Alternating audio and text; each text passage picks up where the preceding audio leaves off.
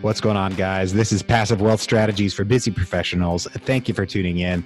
Today, we have a great one for you with Anthony Walker. Today, we're talking about investing in Southern California. Not just investing in Southern California, but cash flowing investing in Southern California. Anthony has been investing in Southern California for a while. He's a broker. He tells us all about his story and his strategy that he uses to invest and cash flow in a, a high cost primary market. He's doing very well with it. He gives us a few case studies that he's used, uh, that, that he, he's experienced, that have been success stories for him that can be inspiration uh, for us if we want to invest in Southern California.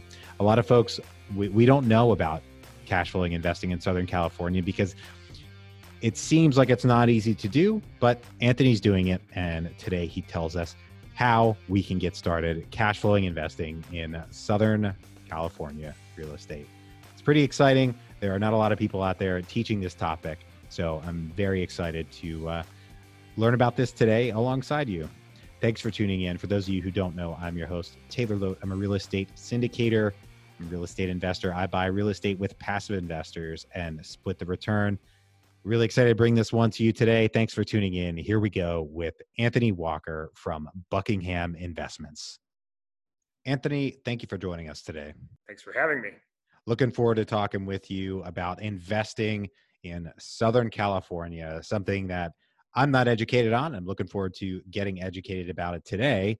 Before we get into the topic, can you tell us about what you do and your investments so we know who we're dealing with right now? Sure. So I am a Los Angeles area multifamily broker, and I've been doing that for about ten years now.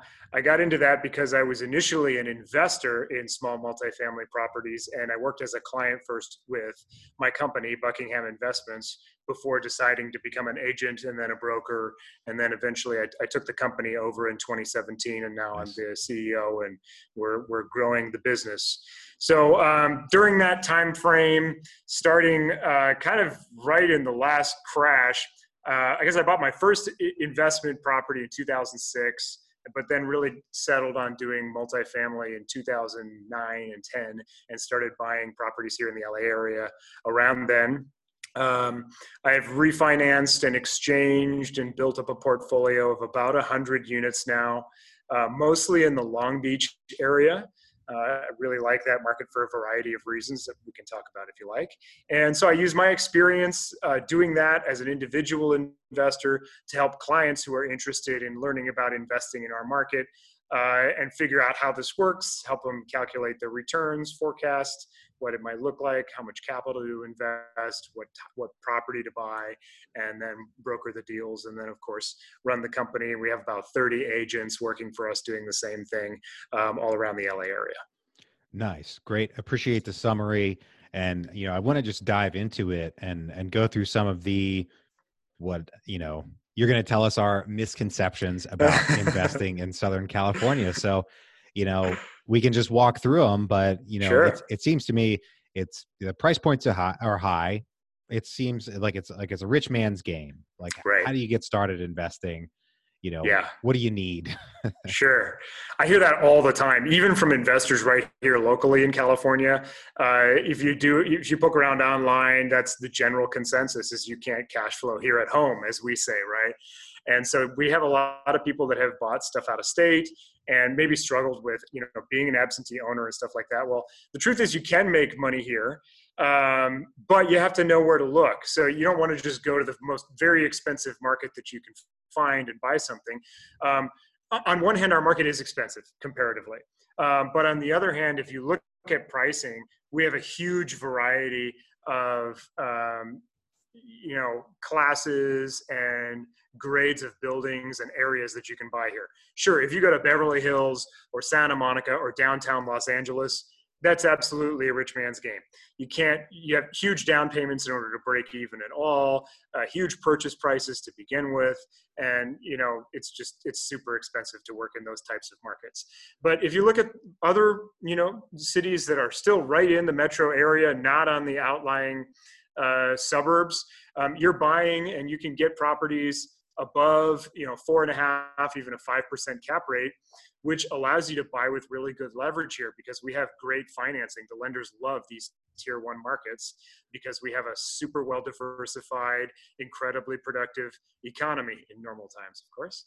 And uh, so you get great terms. You can get financing, you know, in the low threes lately um, for an interest rate, and you can buy with Uh, thirty percent down, even twenty-five percent down sometimes, depending on the debt coverage ratio, which allows you to use great leverage and then take advantage of the super strong appreciation that you experience by investing in a coastal, you know, kind of uh, tier one market like this. But finding those deals that cash flow in the areas that you want to invest in is the trick. So it's usually looking at cities that are more working class or kind of transitioning, gentrifying right now. And there's quite a few of them in our area. If you live in the, in the Los Angeles area, you don't have to drive very far to find that. A lot of people are, are kind of hesitant to get into that to begin with because they feel like, oh, there's going to be management headaches and, you know, I don't know what I'm going to have to deal with there. Well, you know, we recommend having a good professional manager to begin with. But, you know, honestly, a lot of the tenant headaches that you hear uh, that you hear about are not that common here because housing is just so scarce. You tend to get people on their best behavior.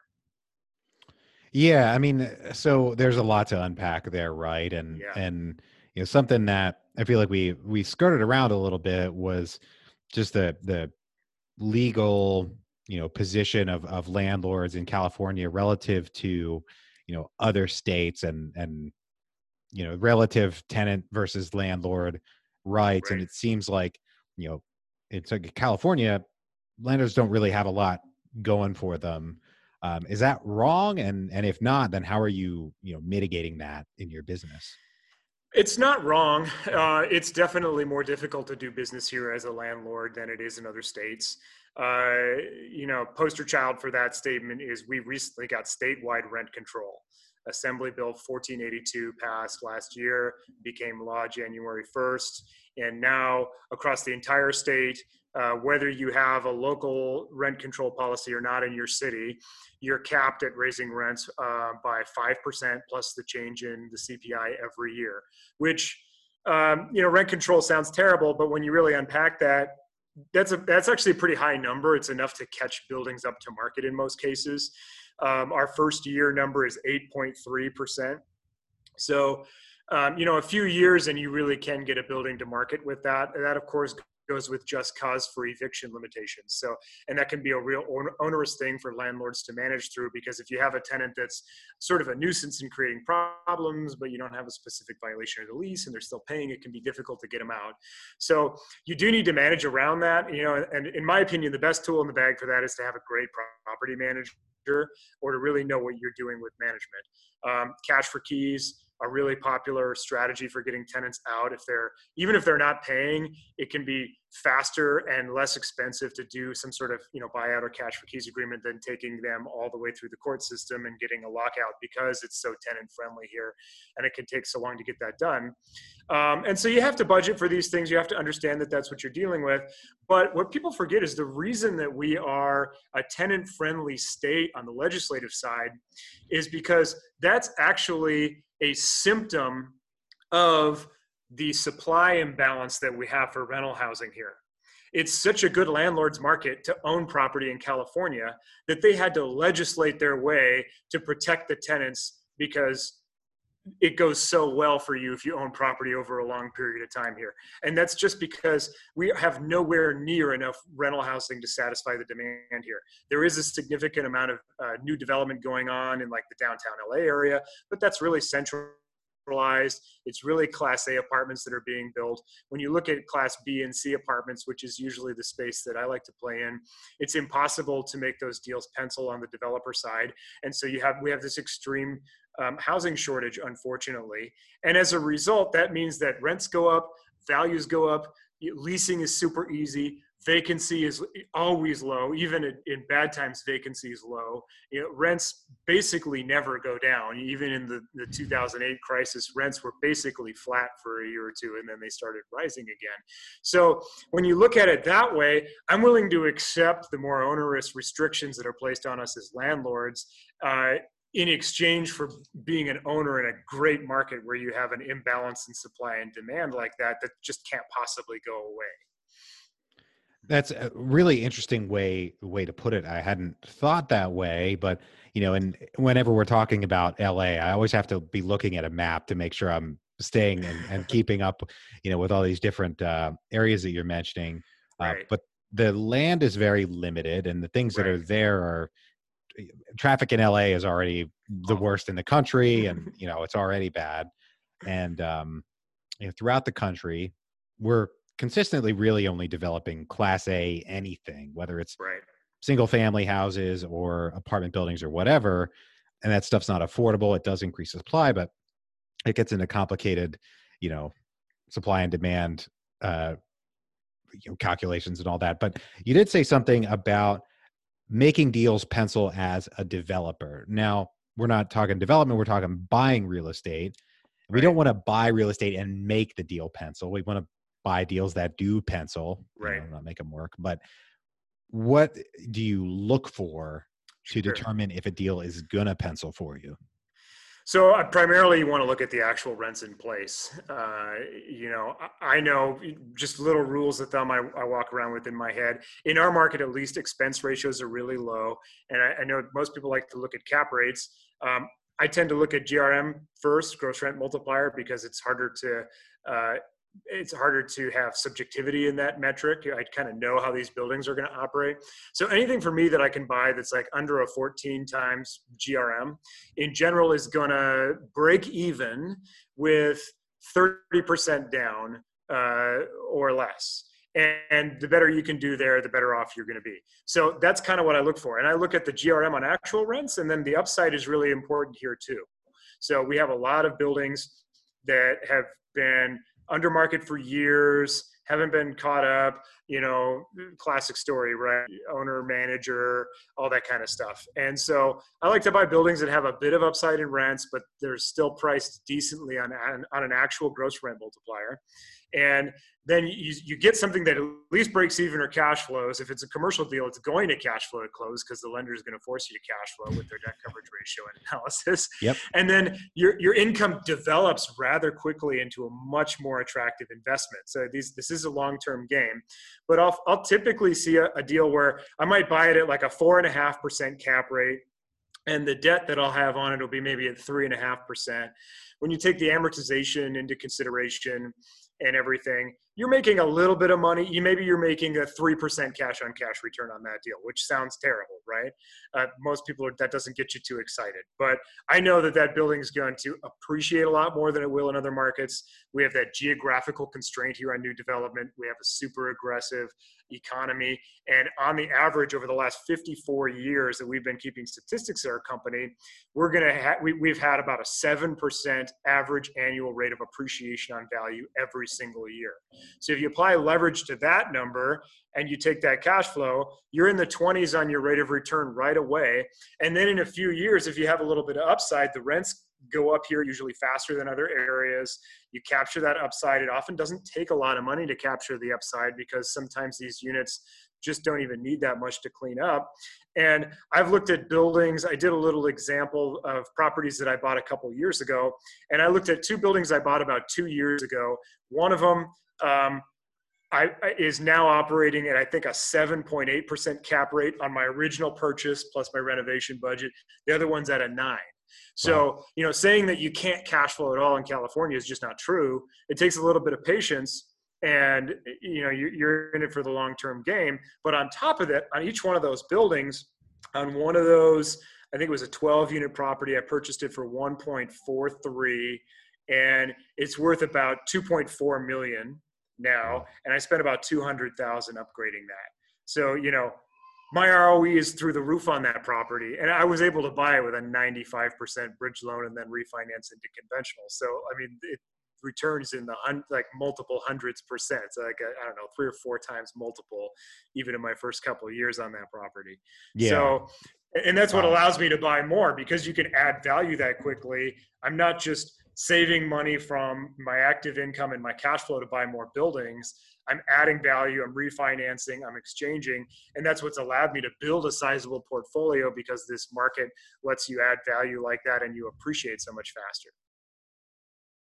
You said something a bit earlier that I found very appealing, and that that I think goes well with this strategy that you're um, describing, that the, the economic down markets don't hit rents in Southern California right. and L A really like they do in much of the rest of the country. And I think right. that makes this long-term strategy with kind of skinny margins at the beginning make a lot more sense in the long run. Absolutely. And, you know, as we sit here uh, at our homes, right. we're on a, you know, a stay-at-home order here in L A, like we are in most of the country because of this coronavirus pandemic. And if you're reading the, you know, the National Multi-Housing uh, headlines, I think the National Multi-Housing Council came out and said April twenty twenty rents, they, across the board, there was sixty-nine percent collections. That's terrible, right? Like That's over awful. thirty percent delinquency. Well, so what, we, we work closely with property management partners here, and I can tell you what April collections looked like here. We, we, we had eight point three percent delinquency in April.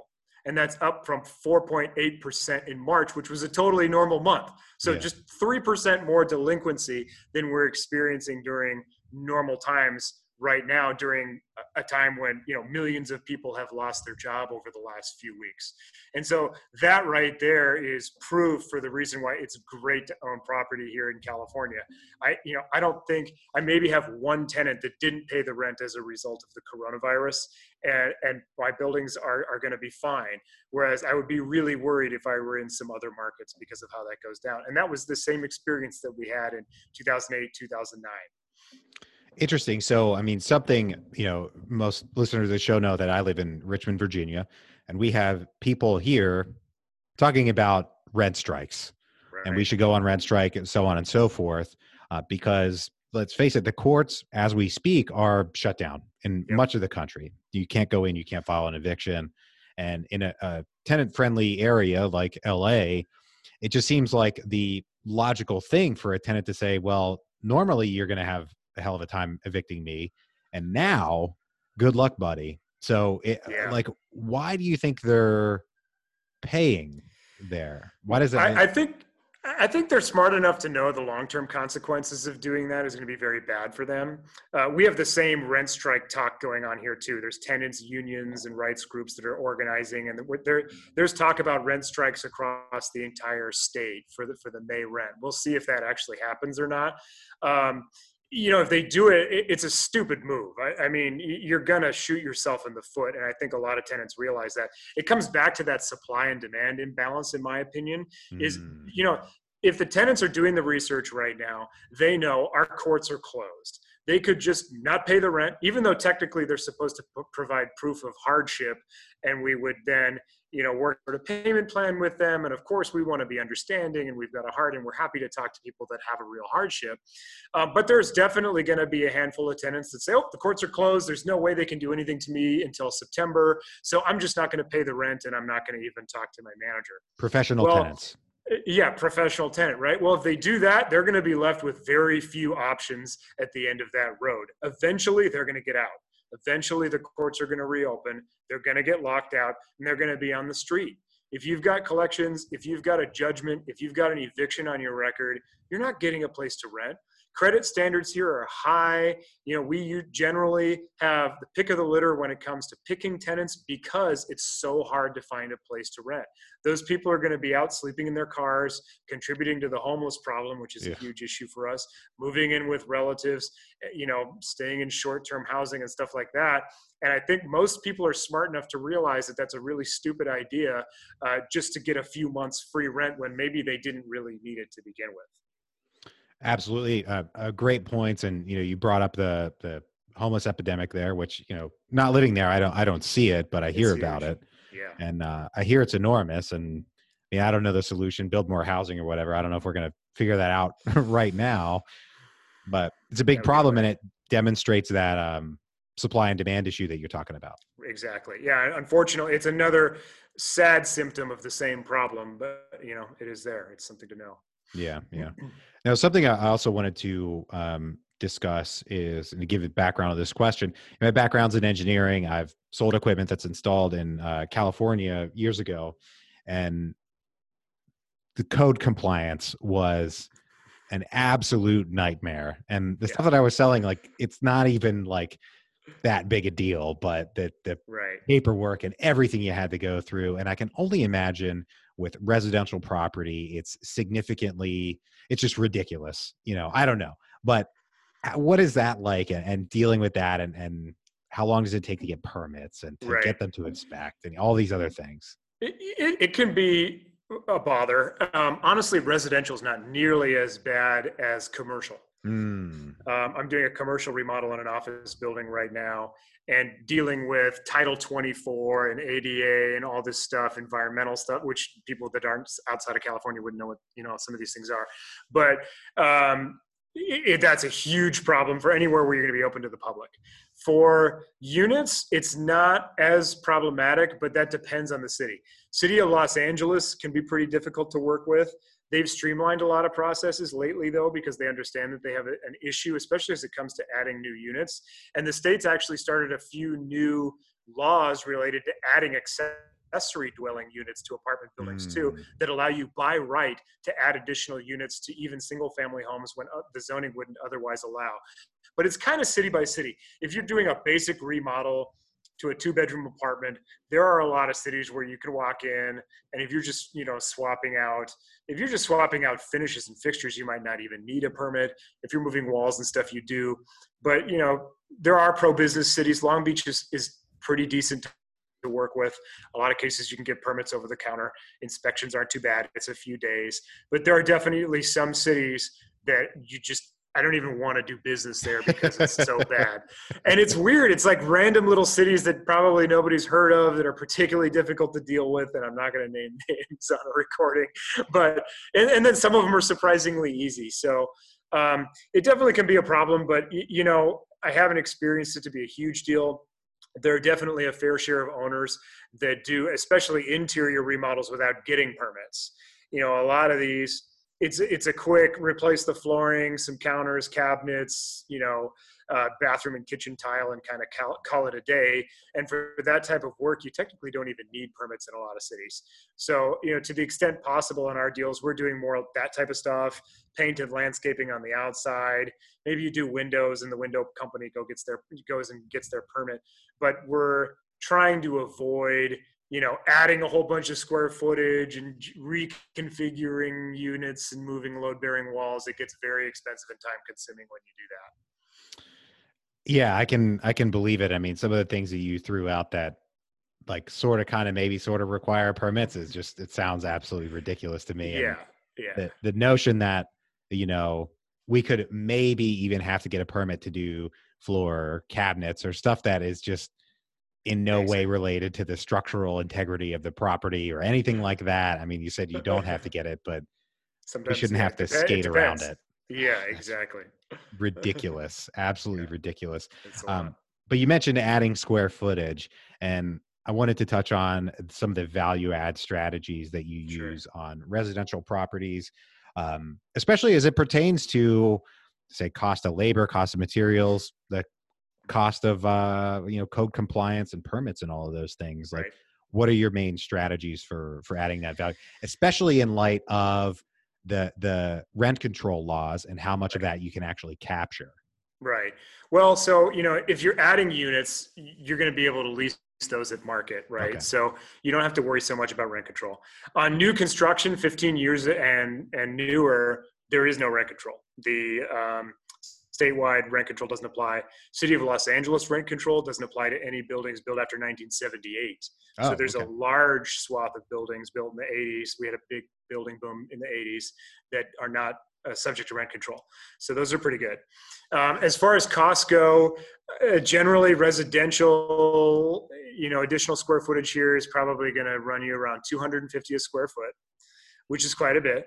Yeah. But, um, you know, valuations, even in the cheapest markets, tend to be in the three hundreds. So, you know, there's an argument there. There's not a huge value add by doing that in some areas. But if you're, if you are working in a nicer area, you know, you can see price per square foot valuations go over a thousand in many cities here. Wow. You know, Manhattan Beach, Beverly Hills, all like super nice areas. So if you have a property that you can add square footage to in a nicer area, it can be a huge value add to do that, even though the construction is expensive. And again, for the additional rent that you're getting, because the cap rates are lower and the gross rent multipliers are higher, for every additional dollar that you can capture, you're making a lot more in value. So a really popular strategy right now is to add A D Us. And this is new, new laws, new legislation, assembly bills that just came out um, and just took effect January first of twenty twenty. Um, single family homes can have detached and attached accessory dwelling units. It basically allows you to turn almost any single family home into a triplex legally. Um, it doesn't become a triplex on title, but the extra units are permitted. They're just accessory dwelling units. So if you can do that, that's a really popular value add strategy right now. Apartment buildings, that also applies to apartment buildings. And there are different regulations there. In some cases, you can add twenty-five percent of the square of the uh, unit count on if you're adding within wow. existing uh, square footage, or if you're adding new square footage, you can add two units to any apartment building out there at all. So that can be great, where the, the extra value that you get is a lot more than the cost of, say, two hundred fifty a square foot it might take to build that space. Really, the, the standard value add deal, though, is to buy an older building from the fifties, sixties, or even nineteen twenties, you know, slap new finishes on it. You're not adding any extra square footage. You're gradually raising rents on the existing tenants in compliance with rent control. And tenants may or may not leave at all, right? So if they don't leave, you're not even paying for it, and you're getting the value add at a whatever eight percent clip a year. When they do leave, you redo the finishes, you re-rent the unit at market, and you've captured your, your value. And maybe you own the building for three to five years, and that gradually happens. So that's the easiest kind of path of least resistance, where you're not dealing with as many regulations, permitting problems, and stuff like that. More aggressive strategies are more like A D Us and yeah, adding space and doing development and stuff like that. So to be clear on this rent control, I don't, I don't know if I caught it before you probably said, but it only applies to current tenants, like rolling over their lease or increases on a year over year basis on existing tenants? Yes. So um, it's not vacancy control. So that's, that's a big, uh, that's a bad phrase. So the, the rent control that a lot of people think of is the super strict rent control that we had decades ago, where the city set the rent. And even after a tenant vacates, oh, they tell you what you can charge to a Talk about tenant. U S S R, man. Holy That's crap. bad, right? So obviously that destroys free markets, de-incentivizes investing, and all that stuff. So that is still illegal under a state bill called the Costa-Hawkins Bill, which of course the tenant rights advocates have been trying to repeal for the last few election cycles. Um, but within the confines of the existing rent control law, no, when a, when a tenant vacates a unit, either voluntarily or through a just cause for eviction reason, um, you know, or of course if they don't pay the rent, then the landlord is entitled to set the rent at whatever they want. If you're too high, you're not going to get a tenant, right? But you you can take it to market whenever you have a new tenancy. This is just for uh, tenants, and, and their rights actually vest after twelve months uh, in this in this legislation. So if you have a bad tenant and it's early and you do month to month at the beginning, you have a, you have some more rights to get them out than you do after their mm. their rights vest, their just their just cause for eviction rights vest. So um, it's really not that bad. Interesting. Okay. Okay. So, you know, before we move on to, to the, my three favorite questions I ask every guest, I want to make sure if listeners out there, they're, they're enticed, they're interested, maybe they're in California and they want to move forward. They want to take that first step or the next step to sure starting to invest in Southern California. What do you recommend new investors do to get started? So um, we have a great platform for new investors. Our company is all about introducing new investors to multifamily investing right here locally. Uh, if you check out our website, it's just buckingham investments dot com. Um, we have some downloadable basic guides on how to invest in apartments that take you through some of the metrics, a lot of the jargon that you might hear that we probably heard during our conversation, uh, pretty simple, no nonsense explanation of some of that stuff. And if that's interesting to you and you want some more of our market We have detailed um, spreadsheets of all the data that we've scrubbed and published over the years that we're happy to share with people. Check us out. Shoot me an email at anthony dot walker at buckingham investments dot com, or find our website, give us a call, come into one of our offices. We're always happy to meet with people, talk to you about your goals, and see what we can do to help you get started. Um, we even have a lot of clients that start by just buying a two to four unit building and owner occupying a unit. And if you do that, you can buy with F H A financing, three and a half percent down. I mean, even, you know, under fifty thousand dollars, and you can be an apartment building owner here in Los Angeles. You might be surprised. Nice. I love it. Right now, we're going to take a quick break for our sponsor. All right, Anthony, I've got three questions I ask every guest at the end of the show. Are you ready? Okay. I'm Great. ready. First one, what is the best investment you ever made other than in your education? The best investment I ever made. Well, um, let's see. The one we were talking about earlier has probably got the best numbers on it. So I, I bought, and this is an interesting, this is an interesting one, the way that this went down. It gets kind of complicated. So look up all these terms and stuff if, if you're curious. And this is how I structured it. So I had a condo that I used to live in that I had moved out of and converted to a rental. And so the condo was eligible to sell, and I had lived there two out of the last five years. So I could sell the condo and exempt two hundred fifty thousand dollars of my capital gain, but my gain was gonna be more than that. Nice. So you can exempt two hundred fifty thousand dollars and you can exchange the rest. Okay. So I cool. sold the condo, I exempted two hundred fifty thousand dollars. I had about another uh, one hundred thousand dollars as a down payment nice. that I used to buy a twelve unit apartment building in Long Beach. I bought the twelve unit apartment building in Long Beach with only one hundred thousand dollars down for wow. one point four three million dollars, which shouldn't be possible, right? But yeah. I had a, a bridge lender, a private money lender, and because I had other buildings in my portfolio, I cross-collateralized the debt against another six unit property that I already owned, and they pushed the L T V to ninety-five percent to me for me. So I exchanged the one hundred grand into the twelve unit, and then I used some of the two hundred fifty thousand dollars to renovate it, which normally you'd have to pay taxes on, and you wouldn't be able to use that cash to renovate the building. So I used two hundred of that to renovate the building. Six months later, I refinanced at a valuation of two point one seven million dollars. I got seventy percent, I got seventy thousand dollars cash back out, and the building started cash flowing four thousand dollars a month oh my on God. that day. So I added net, I think it was about five hundred fifty thousand dollars in value in six months. I got seventy thousand dollars back in cash. I got a building that cash flowed four thousand dollars a month, all right here in Southern California from a condo that I used to live in. Man, talk about setting up the pins and knocking them down. That's a good one. That's probably the best that one we've had so well. far. That's great. Yeah, I that love it. One. On the other side of that, we had the best okay. investment, and that was a great one. What is the worst investment you ever made? Okay. The worst one I ever made. Uh, the worst one I made was one of my very early investments, which I know is common for a lot of people. Um, I bought a duplex, uh, also in Long Beach, with an, a non-conforming bootleg unit in the back. So it was a, it was a bootleg triplex. And if only that were in this day and age, maybe I could get that permitted under our new, you know, A D U rules.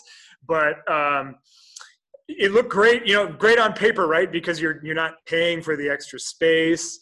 Uh, I, I got a cheap price for it. I paid three hundred thousand dollars for a large duplex, which is an incredible. You, you yeah. won't see that. This was, I think, in like two thousand nine or ten. Um, Well, city found out about the bootleg unit somehow. I, I think uh, a contractor messed up, back to our earlier discussion on pulling some permit, and uh, they, they came out and they found the bootleg. They uh, got me with a code violation, and not only was I forced to convert the property and remove the bootleg unit, the city did a little research and said, well, the lot size wasn't large enough to even support two units because of the zoning, despite the fact that it was a totally legal permitted duplex going all the way back to the nineteen fifties. So because of the bootleg, they threw the book at me and forced me to convert the property to a single family oh residence. My God. And I had to convert it, join the two units in front, remove the bootleg and back, and just leased it to the tenant that was taking the largest unit. Luckily, at that point, everything was so cheap that you, the, the property still kind of paid for itself. At that point, it was just a break-even investment. I owned it, I think, for two or three more years. I did end up selling it. I still made money on that property, uh, but really only by virtue of the direction of the market. So kind of lucked out because of where we were when I when I bought it in timing, but uh, that one did not go as planned. Wow. Yeah, no, I, I think it's absolutely ridiculous that, you know, if, if the thing was, you know, I understand the bootleg unit and them, you know, right. not allowing that, like that makes sense, but seeing, okay, the lot size isn't right for, you know, whatever, like who cares? Right. And their permits were there from the fifties. And, so yeah, it permitted, like it's up, it's fine. Who cares? Yeah. Let it go. I don't know. Knowing what I know now, I have a, you know, I have a deeper network of attorneys. Maybe I would have done something yeah. to fight it, you know? But yeah. yeah. at the time, uh, I took it.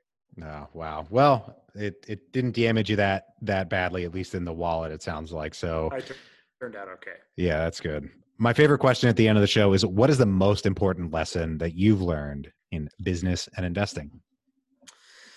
By far, relationships are everything. Absolutely everything. I, I, you just, you cannot discount the value of the relationships in your life.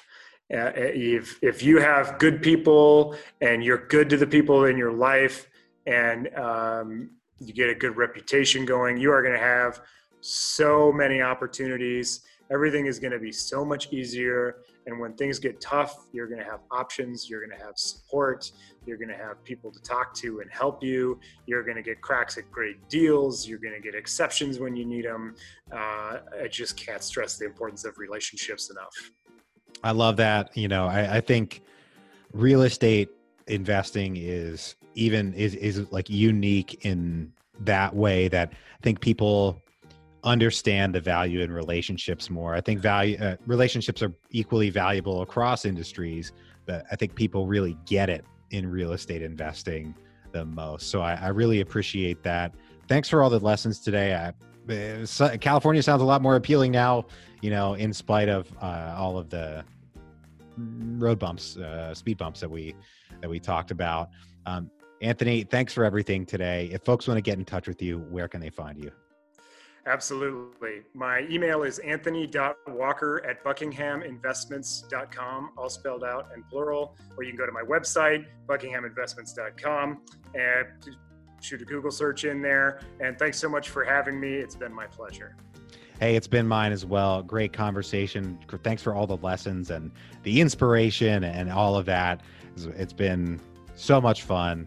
Really appreciate it. To everybody out there, thank you for tuning in. If you're enjoying the show, please leave us a rating review on Apple Podcasts. Very much appreciated. Helps other people learn about the show. If you know anyone who could use a little bit more passive wealth in their lives, please share the show with them and bring them into the tribe. Thank you for tuning in. Once again, I hope you have a great rest of your day and a great week, and we will talk to you on the next one. Bye-bye.